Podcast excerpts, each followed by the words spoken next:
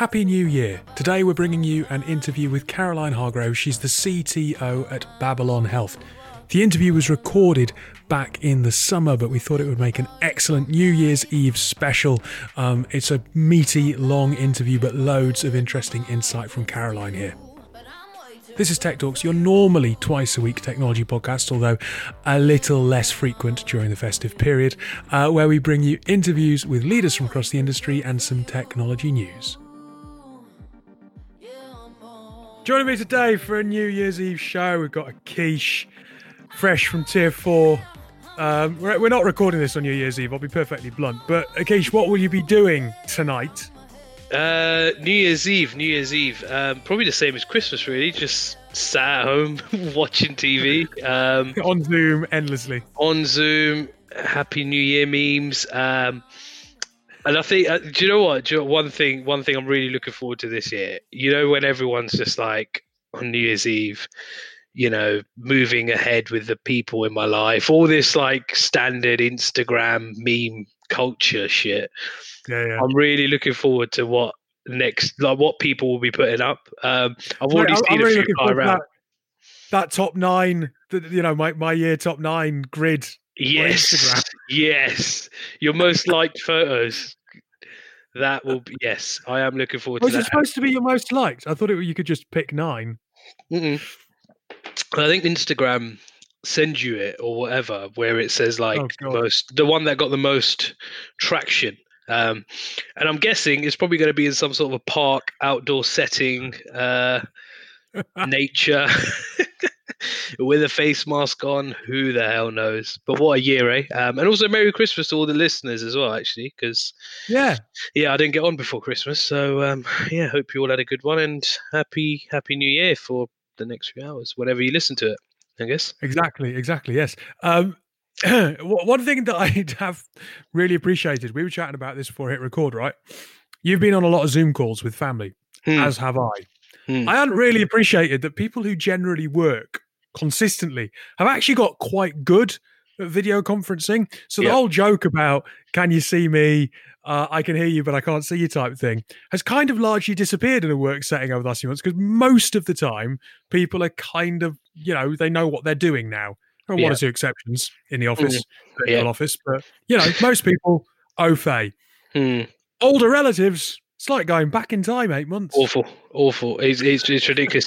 and do, do you know? Do you know the, the other thing is? I had um, I had an aunt who obviously was getting her kids to be her IT support in house, literally in house, and uh, she we, she kind of got online and she then went. Um, you know, she wanted to show us around her living room and her Christmas decorations in her house and stuff like that.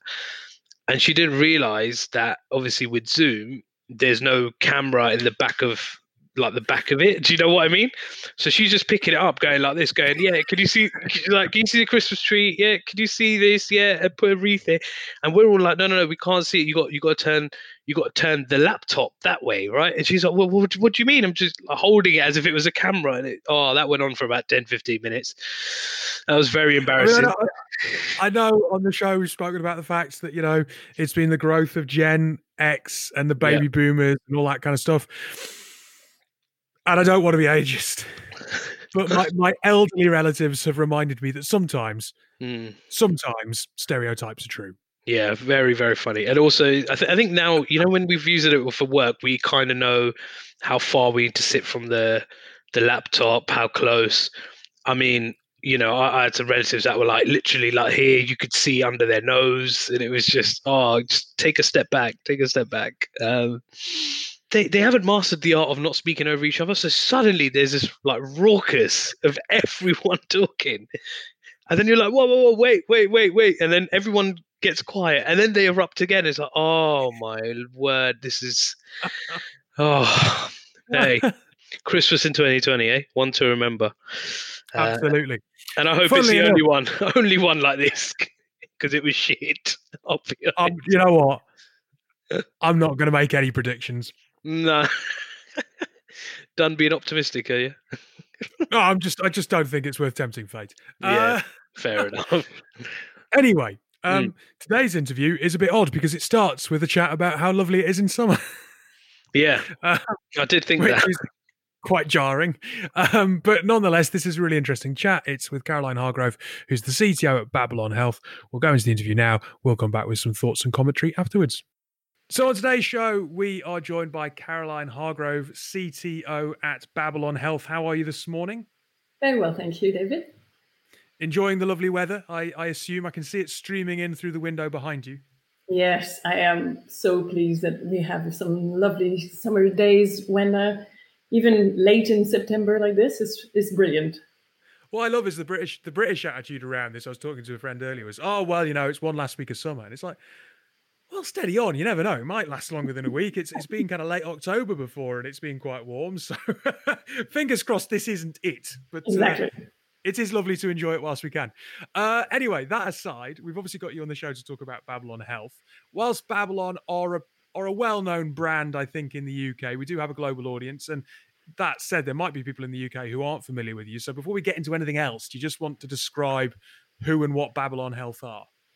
Yeah, Babylon is a technology company, global technology company now, I might add, um, with the ambitious mission of um, putting accessible and affordable healthcare in the hands of everybody on Earth. So, what does that mean? It means that we develop um, digitally uh, enhanced tools with uh, often AI backed that empower people to get more knowledge about their health. And, uh, you know, as an example, you can do video calls um, 24 um, 7. and that gives people more access to care early and more information and often um, solves problems uh, very quickly. Um, and we work internationally. So we're in, uh, for example, in the UK, Canada, US, Rwanda with um, full clinical care services and our AI. And we also have AI services in Asia in 11 countries and also in the Middle East and in a growing number of places.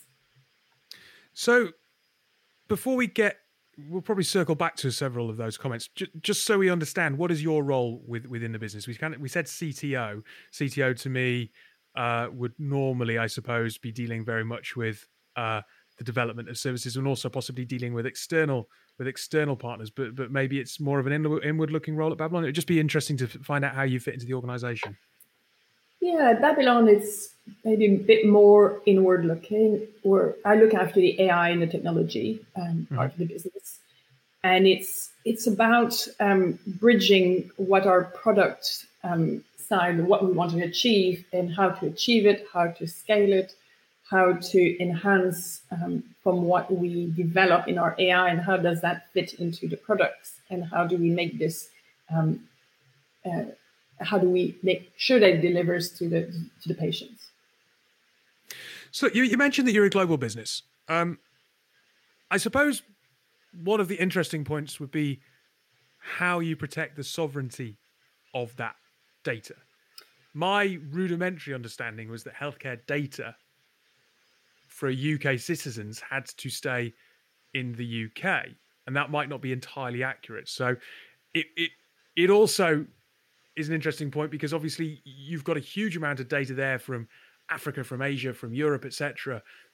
The more that you're able to make sense of that and to crunch it, possibly the better patient outcomes and the better the opportunity to keep people out of hospital. So I suppose the need to comply to uh, each national uh, country's legislation, but also to make the most of that data must be an interesting tightrope to walk. Absolutely. I would say that this is one of the challenges of global healthcare. And it's totally understandable that countries want to keep data um, in their country, but often they don't necessarily realize the implications of doing this. Now, if, if you're the US, if you're the UK, I would say it's there's probably not people don't give it that much thought because we have an infrastructure that the size of the of the population, the market, to to to totally support um, the kind of business that we're running. But when you are talking about countries that where we really want to make a big difference, like Rwanda, that's a completely different proposition. Because what people forget is that in terms of data sovereignty, there's many aspects to it. And in the things that will touch it, for example, will be um, security. So we're used to using a cloud provider, say like um, AWS, and they're huge and they will work. They have a massive workforce working just on security to make sure that on sort of cyber attacks or and so on, when you put uh, and, and and not just on cybersecurity but also on availability, so make sure that it gives a really good service. They invest a lot of money in this. If you go into a country and you have to do everything locally, you're you often have you might think, oh, well, the data stays local, that's good, but actually, often the, the, the from a security standpoint, from cyber attacks or from a, a resilience or, or availability perspective, it's not as good.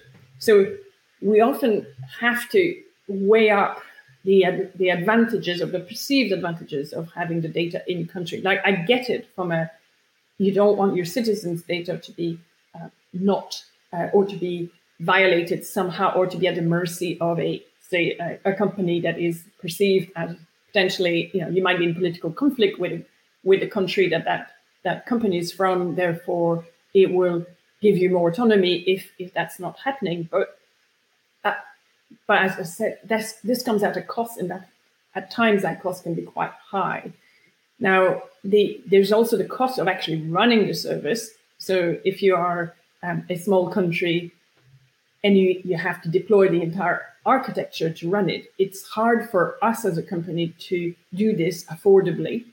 And therefore, scaling to other countries like that is difficult. But to your point earlier, the main thing for us as well is, is the accessibility of that data to do a feedback loop and then improve the product. Now, as much as again in the US we can do this because we can put a team, and we do have um, people based in the US that can handle this. It's not something that we can afford to do in every country that we go in to be able to analyze the data there. So, but the, that data sovereignty has many different layers, and there are there's an amount of of anonymity that countries will let us do in order to be able to uh, either process some of the data externally or process the aggregate data to at least inform on, say, um, prevalence of certain diseases or or risk factors for certain in certain area to say um, help a country do provisions for their own healthcare um, by processing that data. But for us to do that in every country is not really feasible. So this is why that conversation is always ongoing, and, and, and it's it's a difficult one. And I suppose as a as a community of health tech companies globally, who is having that dialogue with those countries and the elected leaders in those countries or the people who are setting policy in that in those countries is is is a big part of this, right? And I suppose internally there must be some tension between not tension, maybe that's the wrong word, but some dialogue between doctors or medical professionals and technologists and then investors because everyone everyone will have slightly mm. different aims in terms of what they're looking for right? I mean the, the doctors i suppose will be looking at patient outcomes and the technologists will be looking to support the medical professionals but also thinking about security concerns whereas an investor will be looking at growth and return on the business. Absolutely and i think you've put the, the nail on the head there in you hit the nail on the head by totally seeing how a complex environment it is in, in healthcare. Because ultimately, very, very few countries, and maybe all countries, can't afford healthcare to everyone unless we do drastic improvements on how we deliver care because it's it's so expensive because we are reliant on on doctors and, and, and people to, to do it. And if we want to use technology to leverage this and, and actually access to more people, more care. These questions cannot be dodged. So we hmm. need to address them.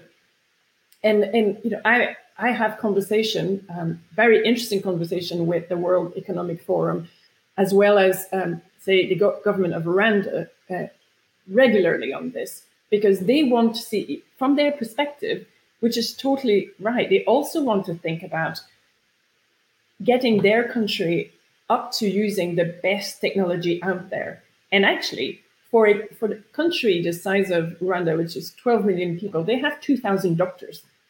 It, it's it's you have to leverage that in order to to really give affordable care to people. And how do we do this? Well, we we we use nurses and prescribing nurses, and there's there's a, a like a, a pyramid, a, a triage levels, so that we can help get people to the right point of care for what they need. Um, but to do that, we we hire local doctors, local nurses. We use our software there. It's run there, but it's difficult to be affordable because we had to branch it to be able to run it in country in this way. It means the latest technology that we develop for other countries that are running on AWS, for example, we can't deploy there. And we don't want to offer a service that isn't as good there. So it's it's it, we're constant tension.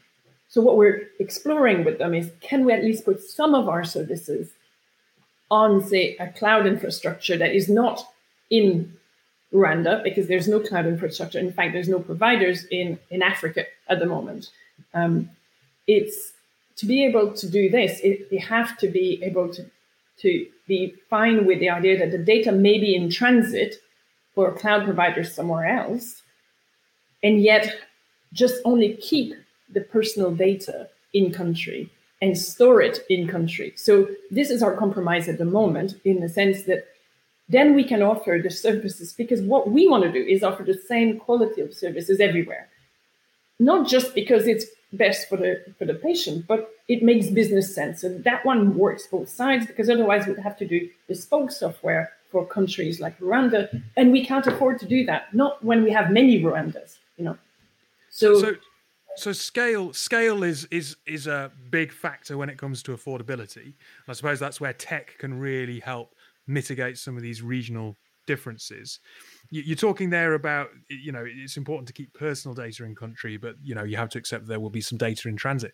Is it possible to truly anonymize data? Look, just just speaking from a purely from a tech point of view, because I have seen articles that say, you know, if you've got a fragmented data set, actually you can put you can put it back together and work out whose data is who quite easily. So I suppose that that is a technology challenge, right? That that you have to try and face up to and work out how you can how you can solve. Absolutely, and um, and that's been really well documented that there's some very poor way of anonymizing data, especially with, with small data sets. And people, the risk here is people don't want it to be traced back to a patient. I totally understand that. In our model of work and, and how we use it at Babylon for uh, improving our AI, it, the risk is slightly different because of the way we use the AI. So a lot of AI is used as machine learning, so essentially it's it's kind of multidimensional um, uh, linear regression.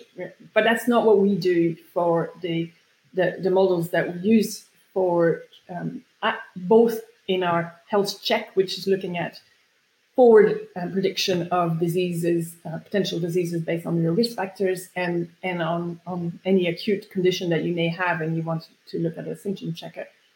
And the reason for that is that it's built more like a, um, it's more of a Bayesian type model. It's a probabilistic graphical model. And that's a risk factor um, disease and symptoms uh, link. And that means that what we do with the patient data is we use it for testing the model, but not so much for training it in the sense of a machine learning algorithm. So it's in the in our case, it's the risk is slightly lower in in that sense because we use for patients who've um, agreed for their data to be used for um, AI purposes. We use it to create case cards on which we test our model, and when our model um, fails or it's not good enough, we then loop in and we loop in doctors to help us fix the the, the model. So it's a more it's a semi-manual process. It's not a fully automated process because even a doctor doing a consultation, it's one opinion. It's not a gold standard. So we can't have that data going straight away into training a model because it may not be right. And, and so at this stage, now this could change in future because obviously uh, AI changes and so on. And, and, and when we do have a lot, and lot, and lot, a lot of data, it probably will be more accurate and and more um, and with having so much data, then the risk of the anonymization being able to be found back is lower. But at this stage, especially when we go into a new region, that's not it's not possible to do. Going into a new region without having much data, you you wouldn't be able to use a machine learning type approach anyway. Now, look, you, you talked about the fact that you look after AI. Uh, recently, you've talked about imagination AI in a, in a in a recent press release, and it might be worth you kind of explaining what, what the business means by that.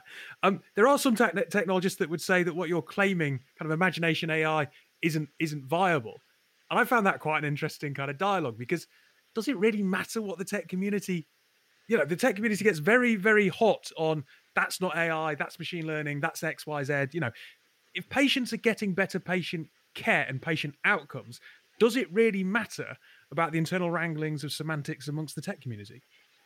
That's a really good point. I, I, you're totally right. The patients don't care. Patients want better outcomes, and that's it. From a from an AI perspective, it's more the fact that um, so far a lot of what we or what the press mainly calls AI tends to be machine learning. As I said, it's kind of a uh, multidimensional linear regression. You know, it's a correlation based type algorithms. And in healthcare, we know that what the what the doctors try to do when you try to diagnose someone is try to find causation. So what we're working on, and, and what we're saying here is we have we have researchers at Babylon who look at trying to improve our AI. Now we don't do that live on our products. We do this we get it peer reviewed and we want to make sure that these these concepts make sense before they're even tested to see whether it would make our product better. Like we, we do have a separation in order to to let our scientists come up with you know what ideas might might help. In this particular case, it's using uh, a system that is uh, it's called counterfactual simulations, and the idea here is to try to imagine like alternative realities or what if scenarios, but in a sort of, in a sense, for example, like you'd say, um, would this symptom be present if I had a different disease? And if I if I cured that disease, would that get rid of those symptoms? So you kind of go at it the other way. On, so you do it both direction in order to try to just do a correlation. Oh, I have these symptoms, therefore I probably have this disease you also look at what if I cured this disease? Would that cure these symptoms? This is that kind of approach. It's it's slightly that's why they call it counterfactual. It's slightly and um, at times difficult to get your head around the question you're asking, but it is to it's from a mathematical perspective. It's trying to get you to to find whether there is a cause and effect on a symptom to a disease or a risk factor to a disease rather than just a correlation. Now, I totally get you that this is it matters to the people who are in that sphere in great detail. What it matters to the doctors and to, to the patients and to the users generally is whether or not that will make it better. And this is what we're trying to work on. And, and we work in a very regulated environment and we wouldn't put anything in our in our products without it being tested and showed that from a safety perspective it meets the, the, the targets and so on. So it's not we're not being cavalier at all. We just want to push push the, the envelope and keep on learning as to how do we make this better. It's really hard to do. It's it's hard to do. If, if it wasn't hard, we would already have done it for a while a while ago. But it's difficult because we all present. You can see it in COVID. We all present one disease in many, many, many different ways, and and because we also have other things that might be wrong with us or other physiology that are different from each other. Other risk factors mm. are different. So how do we try to help? So common condition normally quite straightforward. The rarer conditions that you go in, the harder it is. You know, there, there was a paper published not that long ago um, explaining how how long it takes in the UK to find out um, or uh, find a diagnosis to get a diagnosis for a rare disease, and it's something like nine contact hours with with clinicians before you before the, the most people get a diagnosis for a rare condition. It's hard. It's a hard thing to do. But this is the kind of thing that if we put, keep pushing our AI and keep pushing the learning that we do, we will hopefully have support for our doctors helping for at least some of those really difficult scenarios to be improved. by you know by the fact that we can learn and keep learning from decisions that they make and their colleagues make, and over time uh, there's a body of knowledge that that that accumulates. But it, it's not an easy you know, it's not an easy um, sphere to be in, and therefore we do need to have those debates in order to to to bring the body of knowledge up. I suppose all of this kind of strikes at the heart of how you keep patients at the heart of the business going forward uh, everything that we're kind of talking around, and you know, there, there's there's definitely the kind of the aspect that you are a, a private company, but you're working with public bodies, you're working with the government, and I suppose there is that slight kind of, you know, when, when you're when you're going into a, a, trust within the NHS and then providing a triage service, the public might see you as part of the NHS, but you're also not. So, who who who makes sure that that that voice that light is kept alive within the organization and that ultimately when when push comes to shove it's not the investors that are calling the shots? Well certainly at babylon you can imagine we we hire we, we have in our workforce a lot of doctors a lot of scientists a lot of engineers but a lot of doctors as well. We've joined this me included because of the mission because we want to make a difference the last thing we want to be is, is perceived as not being safe, not being um, uh, not not being to the standard in order to, to reach our mission. And, and the other thing you've got to remember is that actually, you know, every GP surgery in the UK, for example, is a mini business. They get hmm. paid mm. by the government to by by the number of heads that they have. It's a capitation model, right? So we are actually the biggest GP surgery now in the UK. If you register with us, you'll have your care for free, like you like you do in any other GP surgeries in the UK. We just are working towards doing this more efficiently in a larger scale. But you can rate our doctors, you can leave feedback, something that many many surgeries don't do. Right. So at the heart, if our patients don't like us, they won't use us and they will make it very vocal. So I, I totally get you that that there is a tension between the two, and you don't want the economics to dominate. I, I, I totally understand that, but when you're a company hiring doctors and doctors go into the profession to do good, to improve outcomes, they really keep us in check. Like it's it's constantly a, a debate within the company when we want to do something. How are we measuring outcomes? How are we going to do this? It's not easy but it's, we always have that voice. Obviously, we're you know we're questioning it because it's it's a question that's being put forward to health tech. I think more broadly, um, and Babylon are one of the biggest names in that space who've been successful and been in the public eye. Is it as much an issue to do with the fact that I suppose for most people in this country, they they think of healthcare, they think of the NHS, they think of the public sector, they think they own it, and now the the realities of how the the system works are being made more obvious and maybe some of the slightly connotations slightly negative connotations that come in with tech and and people's general suspicion of tech and and how big tech in particular has, has been seen to subvert maybe some processes. I i totally agree with you. And and it's interesting because covid has made some changes to that. Again you know a terrible pandemic but we had to adopt things like telemedicine way more in order to help keep the hospitals um, freer. And actually, I think a lot of people have realized that they can use this and they can use it and, and get a, a really good service this way.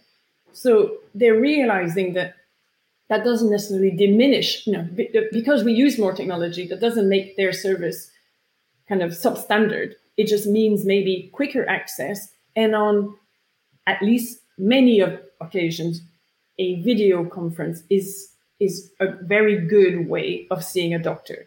If you need to see somebody in person, we have clinics, and and and everyone else wants people to go in person when you need to.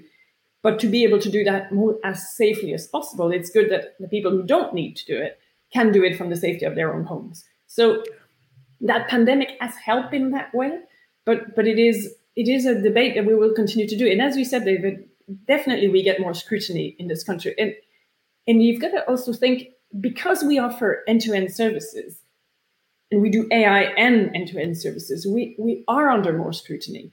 And there are some of our competitors who just do the AI and are based, say, in the US or in Asia.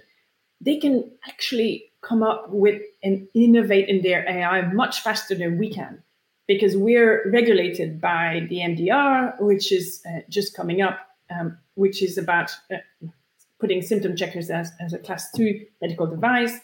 Our health check um, is a class one medical device.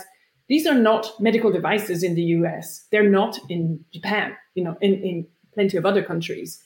And so weirdly, it means that by us having to comply to regulatory standards and therefore at each release that we do, we need a whole body of evidence that what we're doing is still safe and it, and it will it meets those standards and that way of testing. And we we need a lot of, of supplementary information and show all our testing. And it's and we're doing this because we want to be showing that our our we meet those standards. But actually in terms of improvements um, some of our competitors do it much faster than us because they just are not regulated like this. So it's a it's an interesting paradigm in this case is that you do want safety. So you, you put in those regulatory standards, but not everyone's on the same playing field. And actually, by sometimes those regulatory standard, standards could slow us down to make it even safer because it would be better, safer. So, you know, it's look, we, we, we do that and we comply, and we're ISO uh, 13485. Uh, uh, uh, uh, we are compliant with 13 ISO, uh, ISO 13485, and we are going to be uh, audited by our auditors yearly on this, and then we also get audited on the class two medical devices. We do all of this, but just saying that it's not often a, uh, a completely uh, equal playing field for for people like us in the technology in health that want to play globally. Look, I think it's a fascinating area. We could probably go on and on talking about it. There's there's so many interesting kind of points around it. But I really do appreciate your time to to to talk to us, talk about some of the issues around data, talk to us about some of the issues around AI. Hope you get a chance to go out and enjoy the sunshine before it does disappear. And um, yeah, look, thank you for your time. Thank you, David. I really enjoyed that. Accessible healthcare for everyone on Earth. There's something we can all all get behind. Um, I think this is really interesting because Babylon Health are an organization that haven't been without criticism mm. um, over the last few years. Funnily enough, I was just kind of reminding myself with some of the, the critique that has come their way um, before we hit record. There was an article in Wired in 2019 about um, how Babylon had disrupted the NHS, but it had caused huge extra costs from some NHS trusts. And because um, you could basically sign up for Babylon's GP surgery anywhere where you were located, all of a sudden their GP surgery had become um, one of the largest of the 7,000 GP surgeries in the UK. If you count Babylon as a GP surgery, only 23 practices are bigger. And it was wow. placing huge financial burden on Hammersmith and, and, and, and Fulham, for example. So, from an, an administrative point of view, there had been some critique. And also, from an AI point of view, there had been criticism from clinicians saying that it wasn't really all it cracked up to be and that marketing was getting in the way. So, look, all of that said, I thought it was really interesting to hear from Caroline because there was one thing there that resonated with me in a in a big way, which was it's not about being cavalier, but it is about pushing the envelope. Mm. And that currently it takes nine contact hours before you get a diagnosis. So therefore, we have this need to keep pushing technology. And I do think that's true.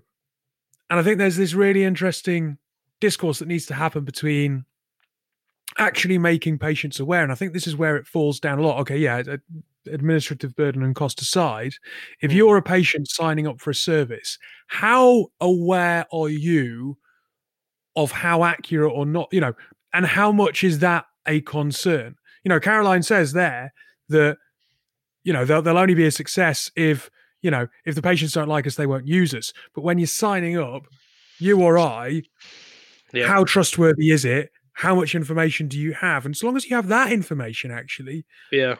then pushing the envelope is a good thing. Yeah i think i think also people that are like signing up i think their own do you think do you think they're only questioning it because it is babylon health and it's some it's a private company and it doesn't say nhs you know England and it doesn't say your local kind of NHS trust. So that's why they kind of query it more. Do you reckon it, that that's more? Um, I, I, think there is that fact that it's a private business, and therefore Yeah. there there does need to be some extra scrutiny. And and as we discussed in the interview, you know, who who are you accountable for, and, and outputs Mm. and all those kind of bits and pieces.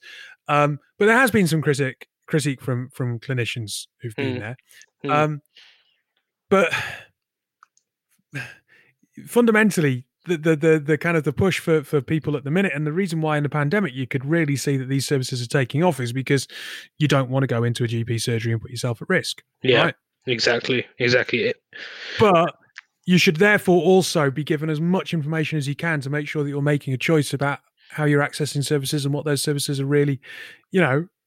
I don't know. Do you? Because I'll be perfectly blunt. When when I go to the GP surgery Mm. with my wife, Mm. there are certain doctors that we want to see and certain doctors that we avoid. Correct. Yeah, yeah, yeah. And I think I think also at the same time, a lot of that is done on how you receive care or how you receive, Yeah. um, you know, the the attention of a medical professional. And and I'm the same, to be honest. And and you know, it, the odd time when I've rang up to get an appointment, I've requested, "Oh, can it be with Doctor So and So or or you know whatever." So. I completely get that. There's per, personal preferences, and, and and you know, kind of people want to be be seen but also at the same time, I guess when it's something like Babylon, you just want to make sure that firstly it's about your personal data, right? I mean, when we think about personal data, we think about credit card, phone numbers, emails. That aside, this is your health data, right? More Which is now, possibly one of the most valuable data sets available, especially from an insurance point of view. Exactly, exactly. And also this year we've seen how important you know your health, your background, your your health history has been and how you know how important that can be for your future in terms of you know vaccine or not. We're not going to get into that argument, but you know kind of seeing how that can that can actually be used. I think with when people are signing up, yeah, that kind of level of apprehension is probably good um, because you want to make sure that it is kind of you know as legit as it can be and and you know they are providing that service. But also at the same time i think we need to then also just use our own brains a little bit. You know don't take everything and say oh yeah technology is the answer to everything. I think what they're doing is great. I think what they're doing i don't really want to call them a disruptor because i think that set probably sets the wrong message um you know because i think their their goal is the same as any nhs trust or any you know kind of I don't know, surgery or whatever. So I think what they're doing is great, but at the same time, I get why people would be a little bit cautious. Do you know what I Mm. mean? Um, and especially now, you know, what is it, nine contact hours till you get a diagnosis? Is that what, Currently, uh, that's yeah. that's the thing, On right? average. Yeah, and I And think that's that's healthcare as a whole, not Babylon. yeah, exactly. So I think in order for that to improve and use AI, we need data. We need people to offer to use the service, um, and that's the only way it's going to improve. Um, And and I think the reason that maybe people get head up about it is that you can use the word AI to um, Joe Bloggs on the street, and it sounds very fancy and like it's this wonderful thing that's going to give you all the correct answers. hmm, Where actually, perhaps that's a little bit misleading. Um, I think that services like this are are, are fantastic uh, innovations and will lead us to better outcomes, but it's not quite the same as me or you going to a doctor's surgery and really understanding what a good service may or may not be. yeah, Um, I'm not a doctor, fine, but I know what good from a person, from a doctor in person. I know what good um, service feels like, hmm, and I know I kind of have a grasp of what competence feels like. But when hmm, you're dealing with AI and a virtual GP and a virtual diagnosis tool, that's far harder to for Get you or I to make that judgment. yeah, hundred percent. And and it's a trust. That that's what it is, right? It's the trust. It's when you go to a doctor, you look at them in the eyes. A lot of the time, you know, when I've had kind of a surgery or whatever, you kind of look at them, you know, man to man or man to woman, whatever. Um, I've always had a guy, so that's why I said man to man. But you know, it, and you you kind of understand their experiences. They say things and and put you in certain scenarios that I think only a human being can do. So that's why I don't think you'll ever replace, you know, the medical Yeah. profession or doctors. Absolutely not. Do I think it can work alongside to help reduce the pressures, help reduce the numbers? help with the diagnosis times, you know, that sort of thing, hundred percent. Um, Yeah. And I think I, I- yeah, go on. yeah, and I I think I think I think what doctors can learn is using the technology for their benefit, and what Babylon could maybe use down the line is using you know what good service feels like for their kind of virtual GP, you know, the types of people that they'd be speaking to, you know, types of things that they're saying. And I think when you mention artificial intelligence, people just don't have trust in it, right? I mean, look back at the It's either they don't have trust in it, or they think it's a silver bullet that's the answer to everything. And, Yeah, and exactly. calling it AI isn't necessarily Yeah, 100% accurate. No, exactly, and, and also when you boil down to it, it's it's a piece of software. It's not Mystic Meg. Do you know what I mean? It's not. It's not going to tell you. It's, it's not going to tell you kind of your your Yeah, future not, or, not the or Mystic things Mega. like that. But you know that that's kind of where it is. I think um, from from that side, yeah, yeah. yeah. Um, look, just just another interesting thing. Um, another interesting thing that's worth mentioning. Um, Caroline obviously is CTO, and she talks about the fact that in the US and Japan, you know, there's less regulation around a medical device. What is a medical device? There's there's less regulation, and therefore there's a complaint about the playing field. And she says, you know, it's it's better, safer, so you you should go slower. But you can kind of hear the technologist in her going, "It'd be great to move a bit quicker and keep pace with the competition." And that that I think is an interesting tension as well. That um, as as difficult as it must be for a technology organization, they do need to go slowly. They do need to push the envelope, absolutely, but they're working in a field that is he- heavily regulated for a reason. And actually, uh, from everything that I've seen uh, and read over the years, I'm not sure I'd trust something that was rubber stamped by the states and told me that it was a, it was a good piece of medical uh, a medical device. Uh, there's been far too many horror stories on that front, um, and, uh, and and I think I think heavily a heavily regulated environment is a good thing. Hundred percent, and I think now more so than ever, especially after the year and you know the biggest well the biggest thing that's happened this year. Um, the more the regulations, I think the better it is, and the better administered kind of um, you know treatments are and and diagnoses are. I think that's what will help because I don't know what the numbers are. I'm sure in years down the line there will be some sort of an inquiry, some sort of inquest. Um, into the data, into numbers that we're seeing every day. I'm not here to start conspiracies. I'm not saying, you know, numbers are wrong, things are wrong. But what we need to do, I think, is we just need to we, we, we need to rely on regulations as much as we can and listen to the regulators and, and what they say, whether it's a new drug, a vaccine, a new kind of medical system. Um, I think we listen to those, we'll be in a better place. Um, and don't become one of those people that uh, that's become a, a kind of regulator, you know, Yeah. researcher in the last few few weeks. So Yeah, that's what I would say. Well, look, I need to wrap up. We need to go. We've probably already chatted for long enough given the length of the interview. But uh, Akish, happy New Year. Happy Everyone New else Year. listening, happy New Year. And uh, yeah, hopefully 2020 uh, is uh, consigned to history and 2021 won't be uh, a, a steaming turd in the dumpster in quite the same way. Keep listening to us next year as well. We ain't going nowhere.